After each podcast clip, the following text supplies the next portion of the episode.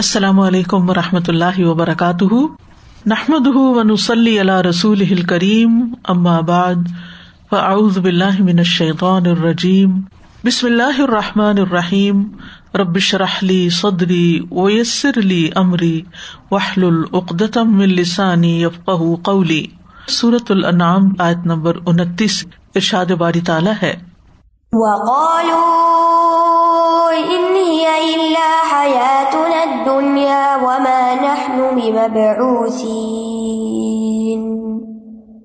اور انہوں نے کہا، ہماری یہ دنیا کی زندگی ہی اصل زندگی ہے اور ہم ہرگز اٹھائے جانے والے نہیں ہیں۔ فقالو اور انہوں نے کہا یعنی مشرقین اور کافرین نے کہا، کون مشرق جو مرنے کے بعد دوبارہ جی اٹھنے پر ایمان نہیں رکھتے تھے۔ وہ کیا چاہتے تھے کہ اس دنیا میں ہی ایش و عشرت کریں اور وہ سمجھتے تھے کہ ان کی دنیا کی زندگی اصل زندگی ہے اور صرف یہی زندگی ہمیں گزارنی ہے، اس کے بعد کوئی اور زندگی نہیں ہے۔ اور دنیا جو ہے، یہ دنوف سے ہے، جس کا مانا ہوتا ہے قریب ہونا، وقت اور زمانے کے اعتبار سے آخرت کے لحاظ سے یہ ہمارے قریب ہے۔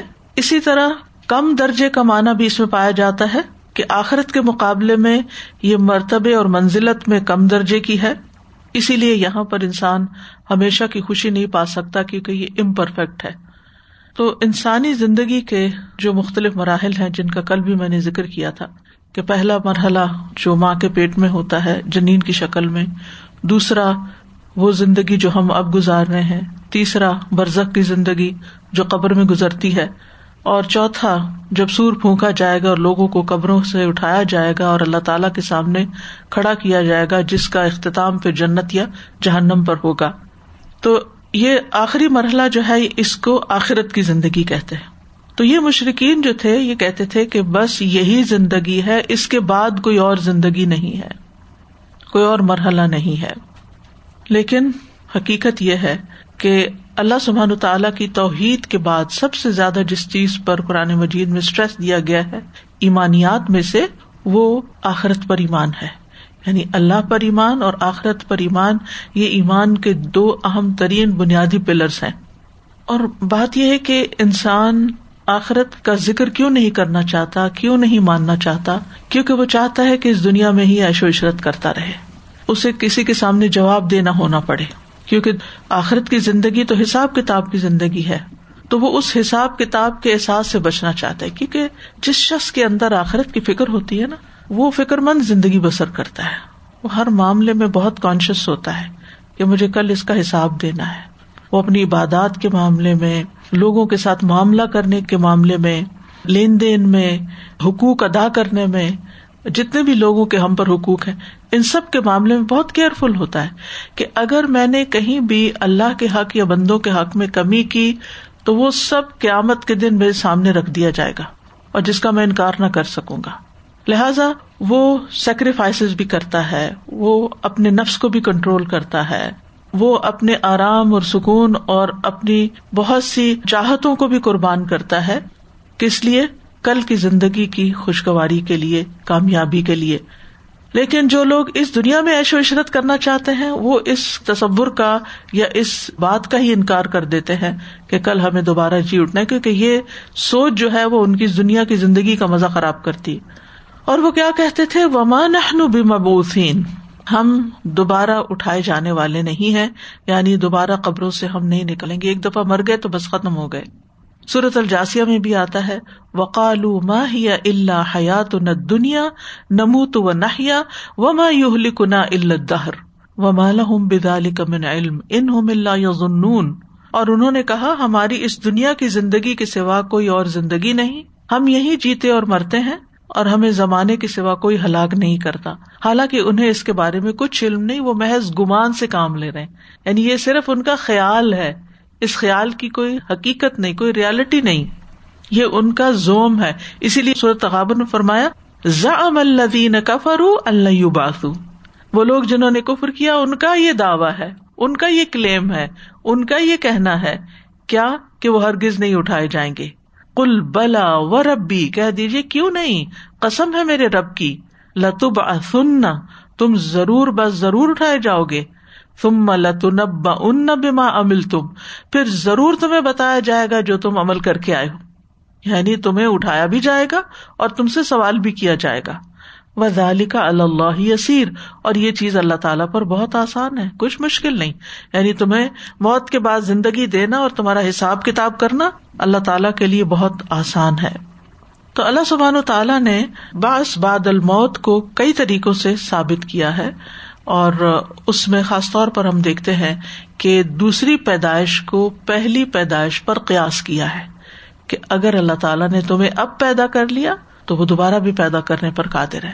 یہ دلیل بارہ قرآن مجید میں آتی ہے۔ اسی طرح زمین کے مردہ ہونے کے بعد دوبارہ جی اٹھنے یعنی زمین کے سوکھ جانے کے بعد، خشک سالی کے بعد بارش جب پڑتی ہے اور ہریالی ہوتی ہے، تو اس کی مثال کے ساتھ بھی اللہ تعالیٰ نے اس بات کو سمجھایا کہ جیسے مردہ زمین جی اٹھتی ہے، ایسے ہی تم بھی قبروں سے زمین سے دوبارہ جی اٹھو گے۔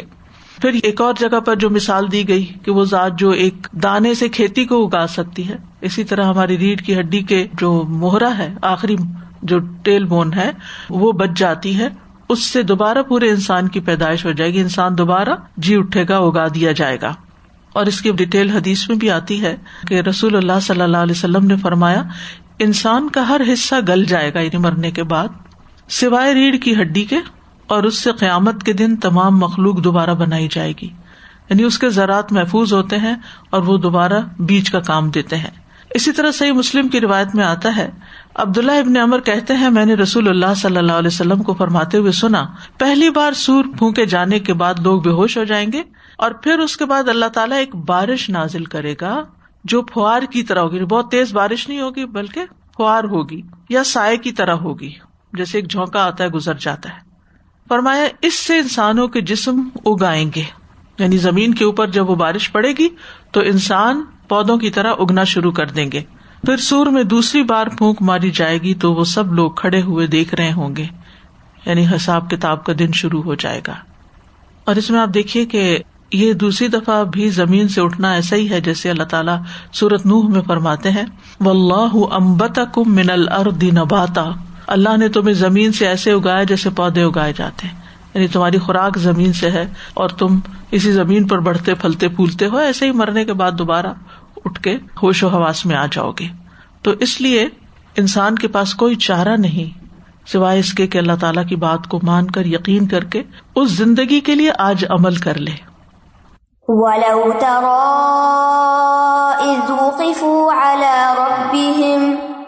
قال أليس هذا بالحق؟ قالوا بلى وربنا۔ قال فذوقوا العذاب بما كنتم تكفرون.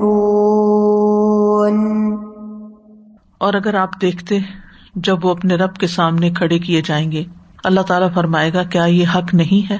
وہ کہیں گے، کیوں نہیں؟ ہمارے رب کی قسم۔ اللہ تعالیٰ فرمائے گا، پھر چکھو عذاب کا مزہ اس کفر کی وجہ سے جو تم کرتے تھے۔ پچھلی آیت میں آخرت کے انکار کی بات کی گئی۔ اور اب آخرت آ چکی ہے اور ان کو کھڑا کر دیا گیا ہے۔ وہ منظر بیان کیا جا رہا ہے۔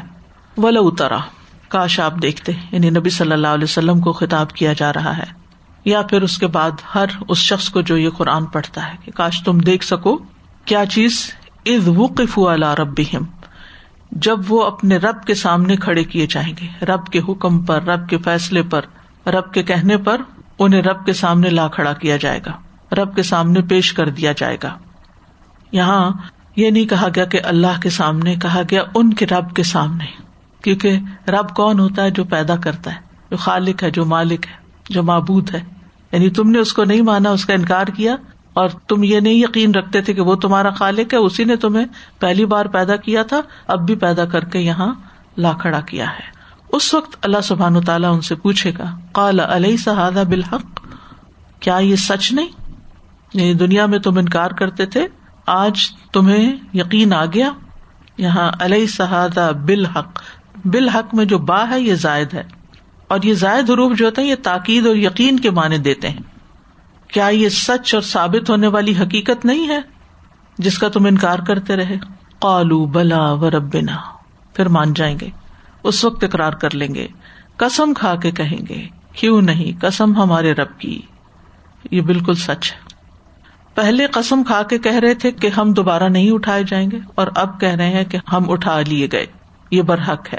قال فضوق العذاب بما کنتم تکفرون۔ تو اللہ تعالیٰ فرمائے گا کہ چکھو عذاب کا مزہ اس کفر کی وجہ سے جو تم کرتے تھے۔ اب یہ بات ہوگی تو کل قیامت کے دن، لیکن اسے آج پیش کر دیا گیا کہ یہ ہونے والا ہے۔ اور اس وقت ان کا پھر یہ حال ہوگا اور ان کا انجام یہ ہوگا۔ فضوق ذوق ذوق سے ہے۔ ذوق کا مان ہوتا ہے چکھنا۔ قرآن مجید میں عذاب کے متعلق ذوق کا لفظ استعمال کیا گیا ہے۔ یہ کئی بار ہوتا ہے۔ اور ذوق ذائقے سے ہے، چکھنے کے لیے استعمال ہوتا ہے۔ چکھنے میں تو تھوڑی سی چیز بھی کافی ہو جاتی ہے، جس سے انسان اس کو چکھ لیتا ہے۔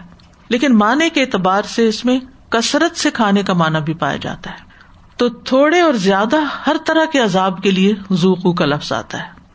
اسی طرح یہ ہے کہ جو چیز ہماری اسکن پہ محسوس ہوتی ہے نا، کوئی بھی چیز اس میں ایک شدت پائی جاتی ہے۔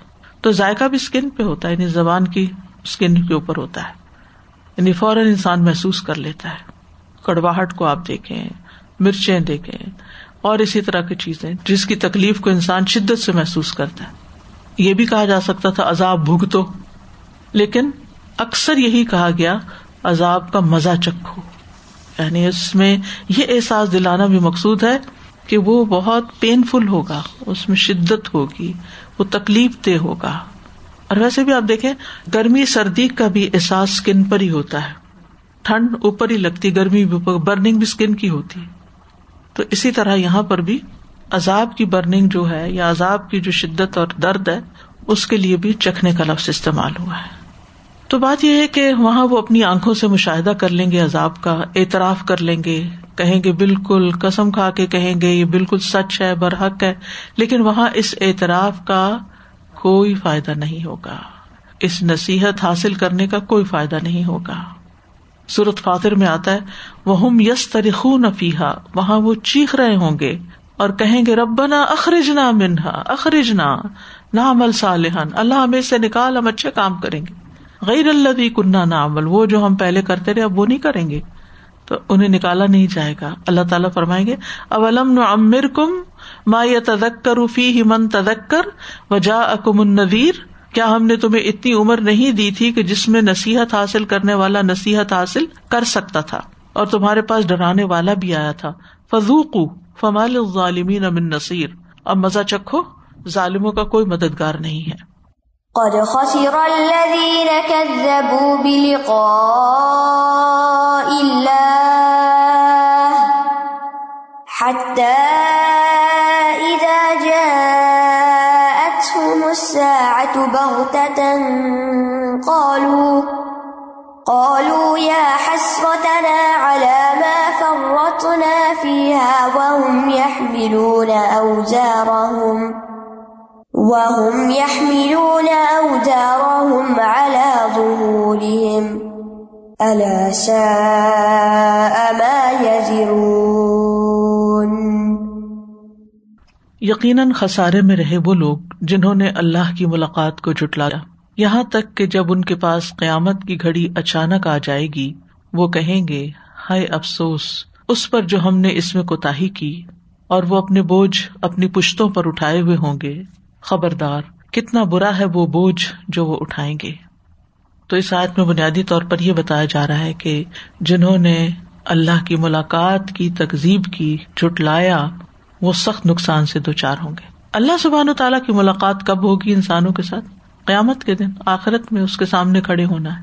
تو جب وہ آخرت کو نہیں مانتے اور اللہ کی ملاقات کو بھی نہیں مانتے، تو اس لیے جو اس بات کا انکار کرے کہ قیامت کے دن اللہ کی ملاقات نہیں ہونی، تو وہ سخت ناکامی سے دو چار ہوگا۔ کیونکہ یہ اللہ کی ملاقات کا ڈر یا شوق، یہ دونوں چیزیں انسان کو برے عمل سے بھی بچاتی ہیں اور نیک کام کرنے کا شوق بھی پیدا کرتی بہت جگہ آتا ہے نا ابتغا اوج رب اپنے رب کا چہرہ چاہنے کے لیے وہ نیک عمل کرتے ہیں۔ تو یا تو کسی چیز کا شوق انسان سے کوئی کام کرواتا ہے، یا کسی چیز کا ڈر انسان سے کوئی کام کرواتا ہے۔ تو ان کے اندر جب انہوں نے جٹلا ہی دیا تو نہ شوق رہا، نہ ڈر رہا، انکاری کر دیا۔ تو وہاں جا کر پھر یہ اپنی کوتاہیوں پر سخت نادم ہوں گے پشمان ہوں گے اور اپنے گناہوں کا جو بوجھ اپنے اوپر لادے ہوئے ہوں گے، اس پر حسرتوں کا شکار ہوں گے۔ فرمایا، قد خسرا۔ قد کا لفظ جو ہے نا، یہ تاکید کے لیے آیا۔ اس کی وجہ سے جملے میں تاکید پیدا ہوگی۔ یقیناً لازمی طور پر ایسا ہوگا۔ خسرا، نقصان اٹھا لیا۔ خسارا ہو گیا۔ عام طور پر تو مال میں جو نقصان ہوتا ہے، بزنس میں نقصان ہوتا ہے، اس کے لیے استعمال ہوتا ہے۔ لیکن وہ لوگ جنہوں نے اللہ کی ملاقات کو چٹلایا وہ ناکام ہوئے۔ انہوں نے زندگی کی سب سے قیمتی چیز کھو دی۔ اللہ کی رضا حاصل کرنے سے محروم رہے۔ اللہ کی رضا بھی ایک بہت بڑی نعمت۔ اللہ کی محبت، اللہ تعالیٰ کا قرب، اللہ تعالیٰ سے ایک کنیکشن یہ ساری چیزیں دنیا میں بھی انسان اس سے محروم ہوتا ہے۔ ہم دیکھے جس کی زندگی میں اللہ سبحان و تعالیٰ سے تعلق نہیں، اللہ کا سہارا نہیں، اس پہ توکل اور بھروسہ نہیں وہ کتنا محروم انسان ہے۔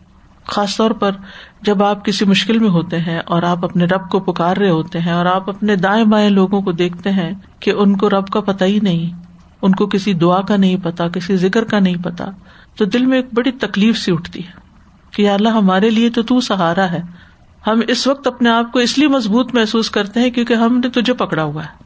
تو جن کے پاس ایسی کوئی چیز ہی نہیں، ان کے لیے کتنا مشکل ہوتا ہوگا اور یہ جو وقت کے ساتھ ساتھ ذہنی امراض بڑھ رہے ہیں، نفسیاتی امراض بڑھ رہے ہیں، ان کی بھی ایک بنیادی وجہ یہی ہے کہ وہ بڑا سہارا نہیں ہے ان کے پاس۔ لنفسام اللہ جو کبھی ختم نہیں ہوتا اگر انسان اس کو تھام لے۔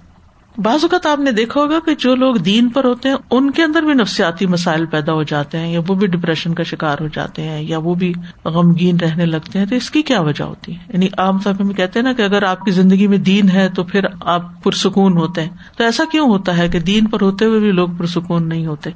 اس کی وجہ یہ ہوتی ہے کہ وہ دین کو بس بطور ریچول لے لیتے ہیں۔ ایک بس مشینی عمل ہے۔ اٹھے نماز پڑھ لی۔ بغیر اللہ کی یاد کے ذکر کر لیا۔ یعنی کر ذکر رہے ہوتے لیکن اللہ کو یاد نہیں کر رہے ہوتے۔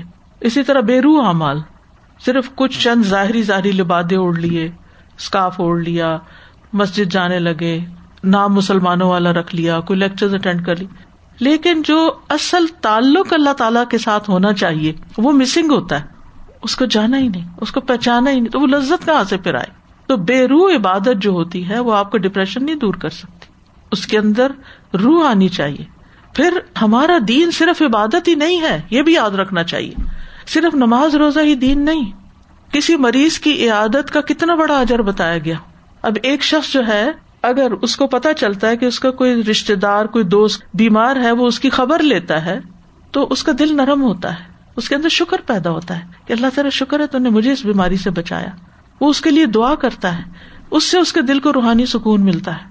یعنی اس میں ملاقات بھی ہے، اس میں خدمت بھی ہے، اس میں دعا بھی ہے، اس میں ایک دل کی نرمی کا سامان بھی کوئی فوت ہو جاتا ہے، اس کے جنازے پہ انسان جاتا ہے۔ تو اس سے بھی آپ دیکھیں کہ دل کی کیفیت بدلتی ہے۔ پھر اسی طرح آپ دیکھیں کہ صدقات ہیں۔ جب آپ مختلف شکلوں میں صدقات کرتے ہیں، تو آپ کو ایک روحانی سکون ملتا ہے۔ جب آپ کسی کو کھانا کھلاتے ہیں، جب آپ کسی کی ضرورت پوری کرتے ہیں، کسی کو کپڑا پہناتے ہیں یعنی کسی بھی طرح جہاں بھی آپ دیکھتے ہیں، وہ ضروری نہیں کہ صدقات میں صرف وہ نفلی خاص صدقات ہوں، اس سے مراد وہ ساری انسانی خدمت ہے جس میں رشتے داروں کے ساتھ، والدین کے ساتھ، اولاد کے ساتھ، بہن بھائیوں کے ساتھ، دوستوں نیبر وغیرہ، سب انسانوں کے ساتھ کہیں بھی کوئی اس نے سلوک کرتے ہیں۔ پھر آپ دیکھیں کہ آپ اگر صرف گھر میں بیٹھ گئے ہیں یا صرف آپ ایک ہی کام کیے چلے جا رہے تو آپ کی زندگی میں ایک بےچانی شروع ہو جائے گی۔ کیونکہ آپ دین کے صرف ایک حصے کو پکڑے ہوئے آپ دوسروں کی طرف توجہ نہیں کر رہے۔ آپ باہر نکلتے ہیں، آپ ایک درخت لگاتے آپ پرندوں کو کھانا ڈالتے آپ کے اندر لازمن خوشی آئے گی۔ پریکٹیکل ہے دین۔ پھر اسی طرح ہمارے دن میں تو نکاح بھی عبادت ہے یعنی شادی کرنا بھی ایک عبادت ہے۔ اس سے بھی انسان کو خوشیاں حاصل ہوتی ہیں۔ پھر اسی طرح اللہ سبحان تعالی کی خاطر کسی سے ملاقات کرنے کے لیے جانا۔ کوئی مقصد نہیں دنیا، کوئی کاروبار نہیں، کوئی بزنس نہیں نتنگ صرف اللہ کی محبت میں کسی کے پاس جا کے تھوڑی دیر بیٹھ جانا۔ اس کا کتنا بڑا اجر ہے؟ وہ حدیث یاد ہوگی کہ جس میں ایک شخص بستی میں جا رہا ہے، فرشتہ راستے میں انسانی شکل میں آ کے پوچھتا ہے، کہاں جا رہے، کیوں جا رہے تو بتاتا ہے اللہ کی خاطر، محبت ہے، بس ملاقات کرنے جا رہا ہوں۔ کہ کوئی کام تو نہیں؟ کہا، تمہارے لیے خوشخبری ہے کہ اللہ بھی تم سے اس وجہ سے محبت کرتا ہے کہ تم اس کی خاطر کسی سے محبت کرتے تو اب اگر ہم اس کو ٹائم ویسٹ سمجھے کہ ہم نے نہیں کسی سے ملنا، کچھ نہیں کرنا، کہیں نہیں جانا، تو ان چیزوں کے لیے بھی یعنی آپ چاہے کتنے بھی مصروف ہوں، کسی نہ کسی شکل میں انسانوں سے رابطہ، انسانوں کی خدمت، انسانوں کے لیے دعا، انسانوں کے لیے کچھ کرنا، یہ آپ کے ڈپریشن کو دور کرے گا۔ اور جب ہم ایک ہی گول چکر میں گھومے چلے جاتے ہیں، گھومے چلے جاتے ہیں اور ایک مشینی زندگی کے عادی ہو جاتے ہیں، آپ دیکھیے کہ نبی صلی اللہ علیہ وسلم کی زندگی میں کتنا کچھ تھا۔ کیا صرف مسجد تھی؟ کیا صرف تعلیم و تدریس تھی؟ سب چیزیں تھی نا۔ ٹھیک ہے، ایک چیز آپ کی اسپیشلٹی ہو سکتی ہے، آپ کی ایک پرائرٹی ہو سکتی ہے۔ مثلاً آپ جاب کرتے ہیں، وہ جاب آپ کی ایک پرائرٹی ہے کہ آپ کو بہت سارے وقت اس کے لیے نکالنا ہے۔ لیکن اس کے علاوہ بھی وقت نکالیے اور مختلف مختلف کاموں میں اپنا حصہ ڈالیے۔ چاہے تھوڑا سا ہی کیوں نہ ہو، چاہے اپنے گھر کے اندر کے پودوں کی دیکھ بھال ہی کیوں نہ ہو، کچھ بھی ہو۔ یہ چیزیں انسان کا جب دھیان بانٹتی ہیں تو انسان کا ڈپریشن دور ہوتا ہے۔ تو اس لیے یہ کہنا کہ فلاں شخص دین پڑھتا ہے، پڑھاتا ہے، یہ بہت عبادت گزار ہے، پھر بھی اس کو ڈپریشن ہو گیا، یہ تو بڑی غلط ہے۔ اس کا مطلب ہے دین میں سکون نہیں۔ نہیں، اس نے دین کا صرف ایک حصہ لیا ہے، اس لیے اس میں مشکل آئی ہے۔ اگر ایز اے ہولسم اس کو لیتا تو اس کی زندگی خوشگوار ہوتی۔ اور پھر جو میں جس نقطے کو یہاں واضح کرنا چاہ رہی تھی، وہ یہ کہ یہ جو لقاء اللہ ہے، یہ مومن کے لیے تو بڑی ہی خوشگوار چیز ہے۔ اللہ سے ملاقات، اس کا ہمیں شوق ہونا چاہیے۔ اور اس کی ہمیں تیاری کرنی چاہیے اور اس وقت کے لیے نیک کام کرنے چاہیے اور ہاں ڈر بھی لگنا چاہیے کہ اللہ جب تجھ سے ملیں گے تو آپ ناراض نہیں ہونا یعنی وہ ایک عجب سی کیفیت آپ پہ تاری ہو جائے گی، آپ کے خود بخود آنسو جاری ہو جائیں گے۔ اگر آپ اس ملاقات کے وقت کو محسوس کریں تو جو لوگ اللہ کی ملاقات کو جٹلا دیتے کہ کوئی نہیں ہے ملاقات ملاقات کچھ نہیں ہونا، ایسے یہ سب لوگوں نے باتیں بنائی ہیں۔ پھر دنیا میں بھی کوئی روحانی سکون ان کو نہیں مل سکتا جن کی زندگی میں اللہ نہیں ہے، نہ اللہ کی ملاقات کا شوق ہے۔ سورت القاف کی آخری آدمی کیا آتا ہے؟ من کا یرجو لقا اور ابھی ہی اب ایک یہ ہے جو انکار کر رہا ہے اور ایک وہ ہے جو یقین رکھتا ہے۔ اس کی زندگی کیا ہے؟ سب عمل سے خالی۔ لیکن من کا نہ یرجو لقا اور ابھی فل یا عمل عمل انصالح اس کو پھر نیک عمل کرنے چاہیے۔ اگر آپ کو رب کی ملاقات کا یقین ہے نا اور شوق ہے، تو پھر فلی عمل عمل ولا یشرق بے عبادت ربی ہی احدا۔ پھر وہ اپنے رب کی عبادت میں کسی کو بھی شریک نہ کرے۔ ہر کام خالص اللہ کی رضا کے لیے کرے۔ تو جو شخص آخرت پر ایمان نہیں رکھتا، اللہ پر ایمان نہیں رکھتا، وہ لازمن بھٹک جاتا ہے، اپنا رستہ کھو دیتا ہے، اپنی منزل کھو دیتا ہے، سیدھے رستے سے دور ہو جاتا ہے، اس کے اعمال ضائع ہو جاتے ہیں، دنیا میں نقصان اٹھاتا ہے، آخرت میں نقصان اٹھاتا ہے۔ اور ہونا تو وہی ہے جو ہونا ہے، اس لیے اذا جا ات بختن یہاں تک کہ جب ان کے پاس قیامت اچانک آ جائے گی۔ اچانک قیامت کی گھڑی آئے گی۔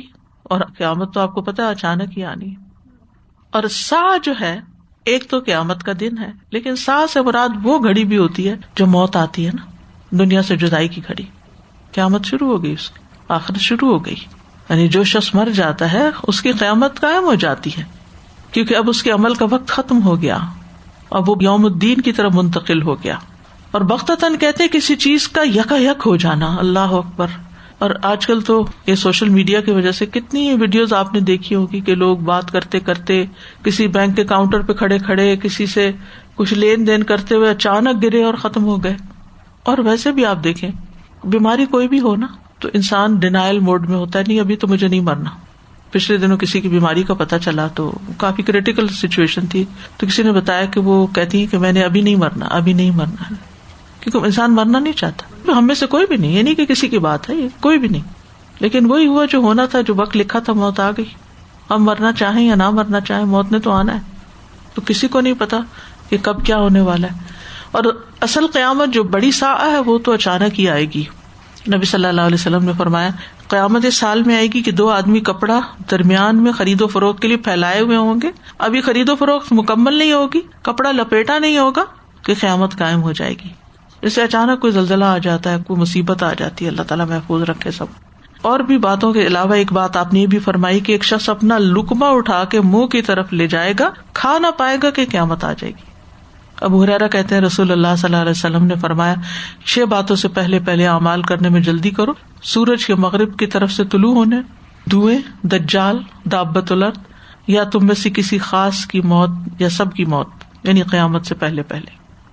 جب موت آ جائے گی، قیامت آ جائے گی قالو یا حسرت نا علامہ فرت نا فیحا کہیں گے، ہائے افسوس ہم پر جو ہم نے اس بارے میں کمی کو تاہی کی۔ یا حسرت نا یہاں پکار نہیں رہے حسرت کو۔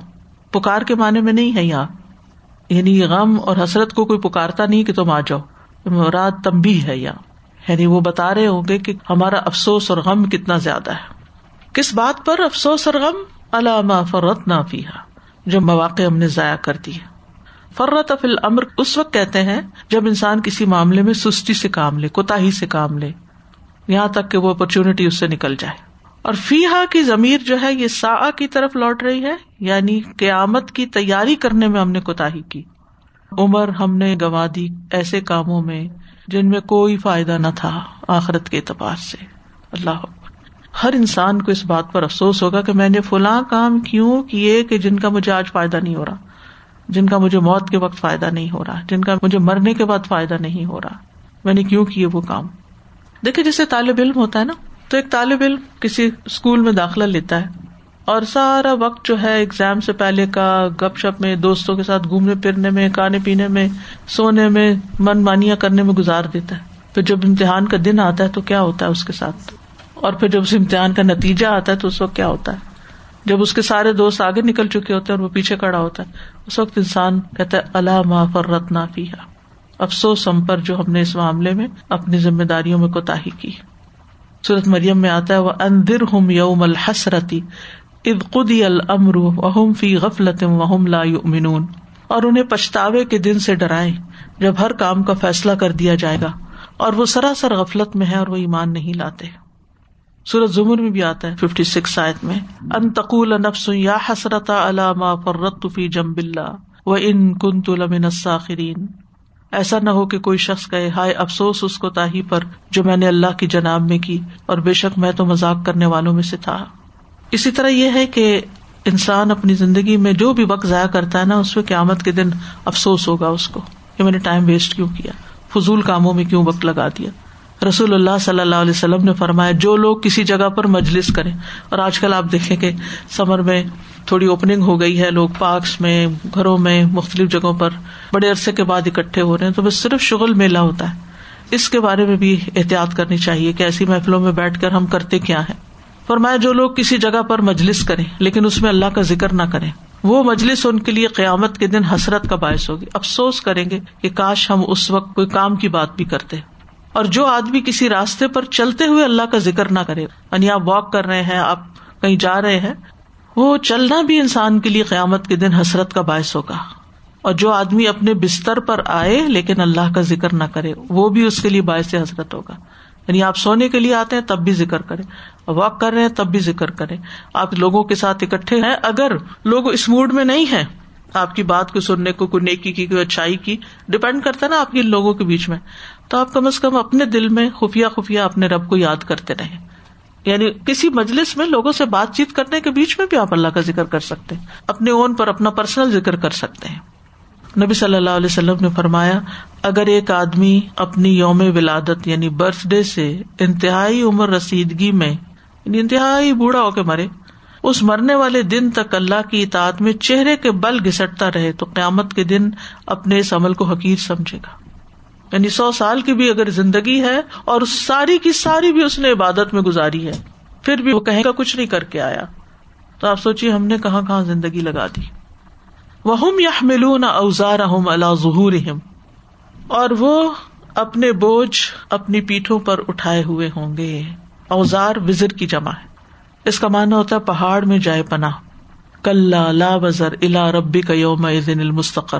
ہر گز نہیں۔ آج کوئی جائے پناہ نہیں۔ تو وزر کیا ہوتا ہے؟ یعنی کہیں کسی کھو میں گسنا مجازن اس کا مانا بوجھ آتا ہے۔ اسی طرح وزر بمانا گناہ بھی آتا ہے۔ ٹھیک ہے؟ سورت نحل میں بھی آتا ہے۔ لیا ملو اوزار ہوں کامل یوم القیامتی ومن اوزار الدین دلون بغیر علم اللہ سا اما یزرون۔ تو یہ ملون اوزار ہوں اللہ ظہور یعنی اعمال کی جزا مراد ہے۔ اور ایک یہ بھی کہا جاتا ہے کہ جو بھی ان کے اعمال ہوں گے، گناہ وغیرہ، وہ مجسم شکل اختیار کر لیں گے۔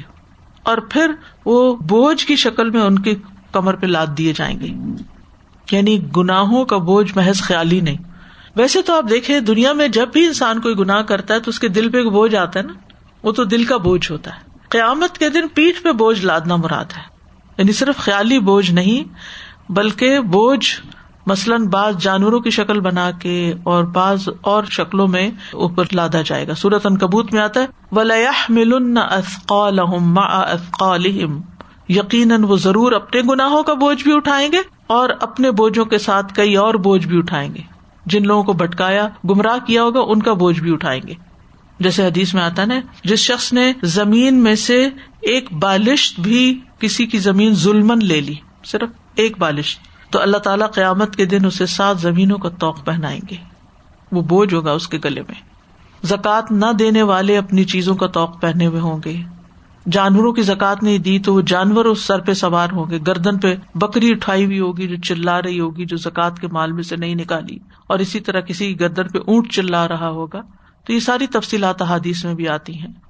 اللہ سا اما یزرون، خبردار۔ کتنا برا ہے جو وہ بوجھ اٹھائے ہوئے ہوں گے۔